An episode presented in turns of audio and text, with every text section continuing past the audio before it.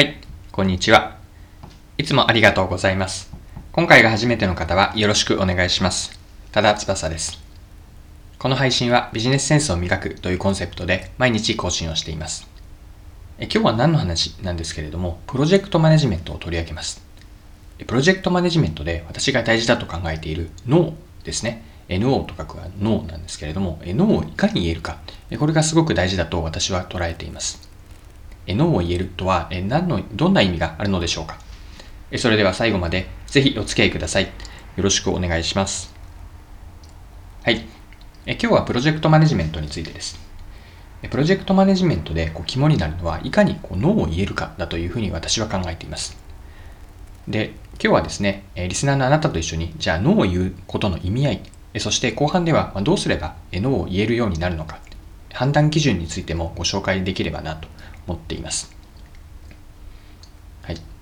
でまずは、えプロジェクトマネジメントで私が一つ大事にしていることがあるんですね。でそれは今日の、まタイトルにもあるような、え脳をいかに言えるか、ま、脳を言えることが肝であるというふうに考えています。でこれの意味合いは何かなんですけれども、あのプロジェクトマネジメントって、あのこう矛盾の中でどうやって最適解を出すかに尽きるというふうに思っているんですね。で矛盾の中でというのは、えっ、と特にそのプロジェクトの参加する人たちとか、うん、参加する部署組織が多岐にわたれ渡れば渡るほど多くなればなるほど必ずその矛盾が起こるんですね。矛盾というのは例えば、えっと、ある人がこうしてほしいと。で別の要望でこうしてほしいというのがうん時にはこう二項対立のように相反するものなになってしまうんです。でその時に、うんと、A と B の要望があるとしてそれを両方単純に満たすというのは一見すると現実的に不可能だというふうに思えることがあるんです。でプロジェクトマネジメントとはそういう状況というのが本当に自然にごく普通に起こるんですよね。でその時にじゃあ何が大事かというとえっと A と B が矛盾する中で何とかかんとかこうやりくりをしてそれでも前に進めていく。プロジェクトを成功にさせていく。でより理想なのはえっと全く A を100%取って B を反対する。ではなくて、えっと、A と B のこうより良い案として C になる。えこういうことが理想ではあります、まあ、ただ現実として必ずしも C 案のような理想的なものが出ないのでなんとか本当に矛盾する中でも最適解を見出していく。A でも B でもないような、えっと、案を出していくというのがプロジェクトマネージャープロジェクトマネジメントには求められることかなと思います。で、えっと、大事なのは全体最適だと思うんですね。部分最適ではなくて、あくまで全体最適です。で、その時に、全体最適のためには、時には、あの、これはできない、これはやりませんというノーを言うことが必要になってきます。で、これはプロジェクトに宣言する、プロジェクト内のメンバーにこれはやらない、これはできない、これはしないというふうなノーを言うこともあるし、あるいはプロジェクトへのこうステークホルダーですね、関係者であったり、関係する他部署にこれはしませんと、ノーを言うことが、うん、プロジェクトマネージャーには必要になってきます。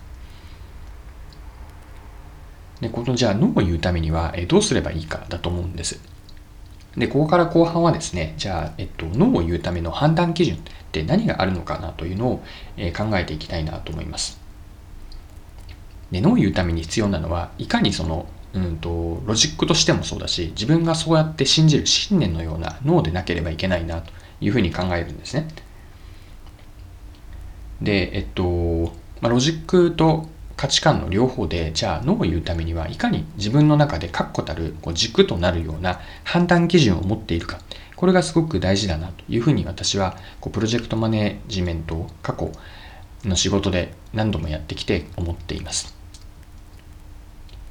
で判断基準にはこう、うん、プロジェクトをやっていく中で一貫性があること。そして透明性ですね。自分だけのロジックではなくて周りがそれをしっかりと理解をしている。説明するときにも、えっと、説得力のある、え、脳の判断基準のためには一貫性と、え、透明性のこの2つこれを要素としてえ持っていくといいかなと思います。じゃあ具体的に判断基準ってどういうものがあるでしょうか？でプロジェクトマネジメントで特にその視野を広く全体最適を、えっと、見るためには私は3つのポイントを持っていましたでそれを感じて表現をすると多長根なんですえたというのは多いという字を書きます。え蝶は長いですね。根は、えっと、根っこのね、根本とかの根。えたと蝶と根、多蝶根です。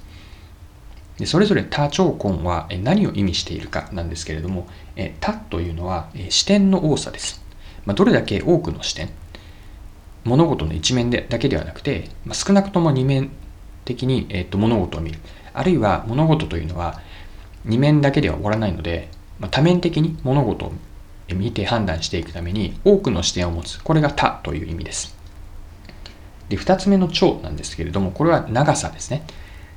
で、長さは何かというと、えっと、時間軸です。こう短期的な視野に立つのではなくて、なるべく長い時間、まあ、短期の時間軸を見るし、長期に引き伸ばしたときに、もしかするとそのプロジェクト内ではなだけではなくて、プロジェクトが終わった時の時間軸でも引き伸ばしたときに何が言えるか。長い時間軸を持つ。これが長の意味です。で3つ目の根。これは何でしょうか根というのは根っこ、根本という意味から来るように本質に立ち返る重要性です。まあ、プロジェクトマネジメントに限らず、これはあの仕事全般に当てはまることだと思うんですけれども、えっと、いかにその今やっていること、目の前のことの本質は何か。本質は何、えー、本質というのは往々にしてその目に見えないものなんですよね。こう表面的な事象の奥にあって、奥には、うんとそうですね、まあ、構造的なその要因があります。まあ、メカニズムですかね。でさらにその奥にある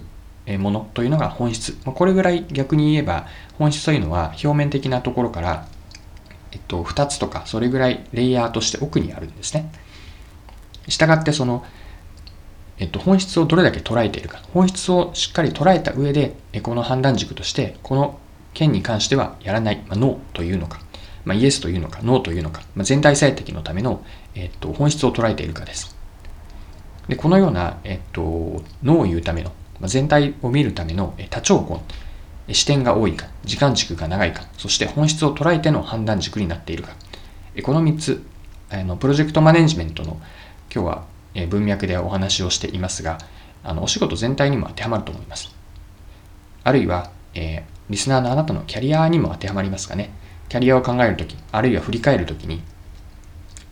いろんな視点、多くの視点を持っておく。長い視点で見てみる。自分のキャリアとしての本質は何か。多聴根の視点、まあ、ぜひあの覚えておいていただいて、損はないかなというふうに考えます。はい、え今回も貴重なお時間を使って最後までお付き合いいただきありがとうございました。この配信はビジネスセンスを磨くというコンセプトで毎日更新をしています。次回もぜひ聴いてみてください。また、チャンネル登録、フォローいただけると新しい配信を見逃すことがなくなります。まだの方は、ぜひフォロー、チャンネル登録をよろしくお願いします。それでは今日も素敵な一日をお過ごしください。